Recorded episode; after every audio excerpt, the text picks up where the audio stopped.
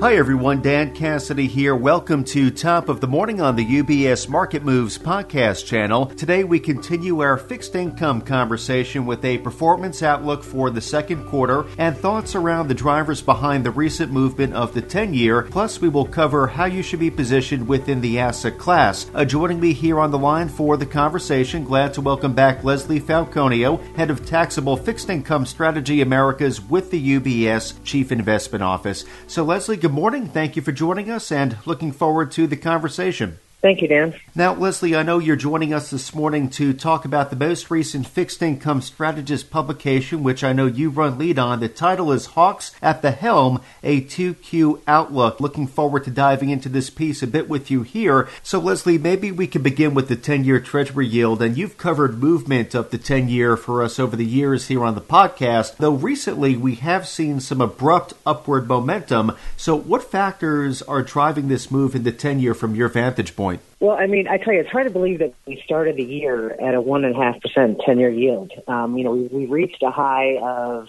around, say, a 283 to 285 level just a couple days ago. But I mean, one of the biggest drivers have been is when you think about coming into 2022 and the amount of, you know, rate hikes that were priced in, it was only about three or four. And as you know, no, more information has you know developed and, and you know published, and as the Fed has sort of shifted and retired the word transitory.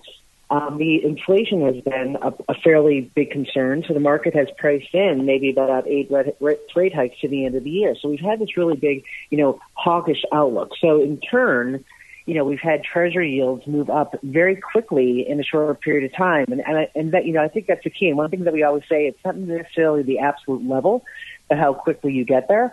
And we've just moved up in a very very fast manner. So obviously that's been a large headwind for total return, not just for things like the treasury market, but for all fixed income. So, Leslie, within the piece, it was interesting. You did draw some historical comparisons. Historically speaking, how do abrupt moves of the 10 year treasury yield, how do they impact performance of risk assets, and how might today's environment differ from the past? Well, I'll tell you, we, what we did is that we showed um, moves in the 10 year, uh, say 90 basis points or more, and we also showed the time period in which that occurred. Because again, when it occurs in a very fast manner, investors don't have the time to earn income, right, to mitigate part of that loss from the rise in yields and the decline in price. So when we show these kind of snippets going back, you know, several years, you know, what's interesting is, you know, it, it, it depends on the, what the yield is at that environment, meaning how much you're earning and carry from, say, a high yield or, or corporate, um, that really will dictate as well that total return. But one thing that we did notice is that not only the move, as we discussed, is very abrupt, but one thing that we've seen, particularly this quarter, as there's been such a large shift in sentiment, is that we had the treasury market down. We had you know negative total return, you know that we've seen the past decades, but we also had the equity market down. So when you have those two sectors, both with negative total return, obviously it's, it's a very difficult environment. And when you look at that, you know, that figure or that uh, uh, that chart that we showed, that isn't the norm. So one of the biggest outliers when we look at the first quarter, or say from December to the end of Mar- March, is that when you go on the bottom almost across every sector, it's negative, and it's not even those that took on or have inherent you know, interest rate risk, such as, you know, those, those sectors that have very long duration. Even the short end, those that would be considered, say, cash alts, have also felt um, this headwind of rising interest rates because of that increase in the Fed fund outlook. You know, the two year rose 160 basis points. So it's really been felt across the board. So, Leslie, as you outlined for us, we are coming off what was a challenging Q1 for asset class performance. And within the fixed income strategist, as I alluded to, you do spend time outlining a performance outlook for Q2, now a couple of weeks in. Against the macro backdrop you shared with us a few moments ago, Leslie, what are your performance expectations over, let's say, the next three months? Well, you know, look, I mean, we're asked a lot, or I'm asked often, you know, where do I think the highs 10 year yields will be? And, you know, we came into the year expecting a rise in interest rates and expecting spreads to widen in credit because, you know, again, we started off the 10 year yield at a 1.5%. We felt that was, you know, low given how well credit was performing, given how well the equity market was performing, and we just thought 10-year yields were too low. So our expectation was that we probably would get around at 2, 225 to 2.3 in the first quarter. We've obviously gone well past that. And, you know, I'm often asked, like, well, where do I think the high in yields are going to be? And it's a really difficult question to answer because it really depends on inflation. Now, we know that CPI this last month, and we're expecting this last print to be the high, but in, in you know, in inflation, the CPI print. But frankly, there are such cloudedness in the data, whether it's, you know, post-COVID fundamentals or what's happening with you know, the, the, the war with Russia Ukraine, it's very, very difficult to predict exactly the inflation outlook. So with that said, it's very hard to predict a 10 year high. Now, I happen to think that, you know, at these levels at 283, we're, we're, we're too, we're too high, we're too abrupt given the period of time. But instead of saying, okay, I think interest rates have reached a high, so therefore I'm going to really, you know, go really long interest rate risk, what we've done is that we've trim down our short. And what I mean by that is we've held asset classes and sectors that one would consider bearish, right? They do really well when interest rates rise, such as floating rate assets. And you know, those sectors that do well when interest rates rise, as we've seen this constant, you know, move higher, move higher, move higher in the 10 year yield, what we've done is that we start to trim that down, right?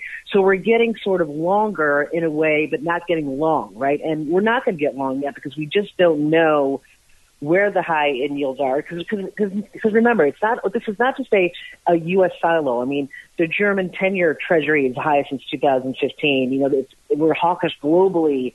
Um, the market's not really that liquid. We have quantitative tightening coming. There's going to be more supply, and we have to see who actually comes and takes that supply. Which, by the way, there will be a clearing level where it becomes really attractive. Whether that's 280 or 3 percent, we just don't know right now. So what we're doing is we're just trimming down are sectors that were bearish allocations that have done exceptionally well in performance. And what we've done with that is that because yields are higher, we don't want to say, you know, completely ignore the fact to normalize, you know, in terms of these, these interest rates because they moved up. We're holding things like preferreds, right, which have a little bit of interest rate risk.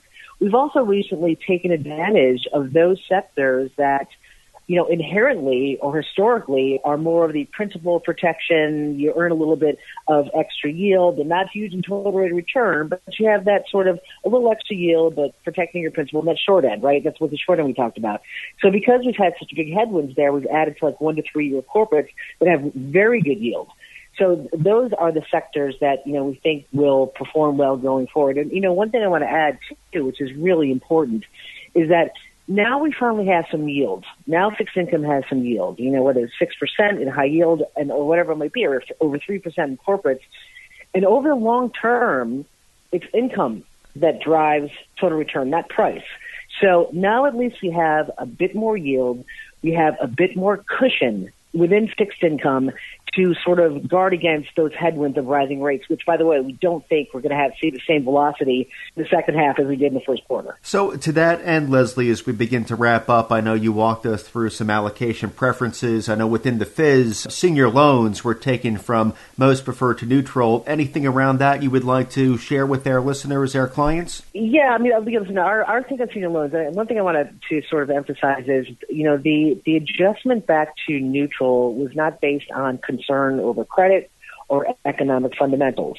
The adjustment back to neutral was because at the time, particularly that we put this on, you know, this was May of 2020. You know, the 10-year yield was 63 basis points.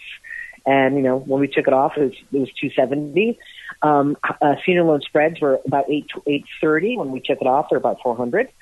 So not only just because the sector has done well, but again, because interest rates have normalized back to the um, levels that we saw in 2018, 2019, it's just time just to become a little bit a less short, okay, and b again, although the fundamentals are strong, you know this is an early cycle, and we're we are getting a little bit later in the cycle, so we, we do like the fact of having you know, sort of like the short end investment grade corporates, combined with something like preferred, again, to have that barbell. Well, Leslie, thank you very much for dropping by top of the morning today to walk us through your performance outlook for fixed income as we're making our way through the second quarter and speaking to some of these allocation shifts as well as preferences within the space. Looking forward to picking back up with our conversation on the asset class later this month. Though in the meantime, I wish you a nice holiday weekend. Thank you again for your time, Leslie. Thanks. You too, Dan.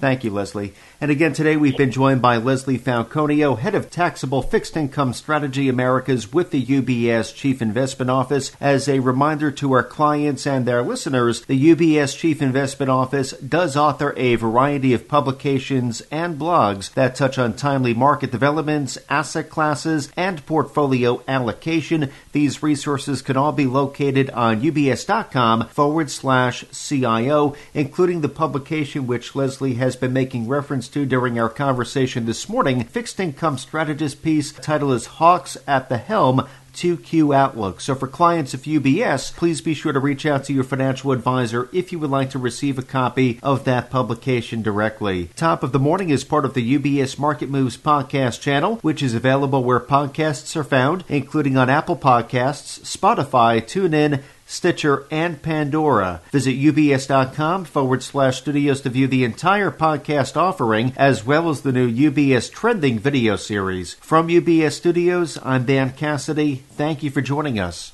UBS Chief Investment Office's investment views are prepared and published by the global wealth management business of UBS AG or its affiliate, UBS. This material has no regard to the specific investment objectives, financial situation, or particular needs of any specific recipient and is published for informational purposes only. As a firm providing wealth management services to clients globally, UBS AG and its subsidiaries offer both investment advisory services and brokerage services. Investment advisory services and brokerage services are separate and distinct, differ in material ways, and are governed by different laws and separate arrangements. In the USA, UBS Financial Services Inc. is a subsidiary of UBS AG and a member of FINRA SIPC. For information, please visit our website at ubs.com forward slash working with us. For a full legal disclaimer applicable to the independent investment views produced by UBS, please visit our website at ubs.com forward slash CIO dash disclaimer.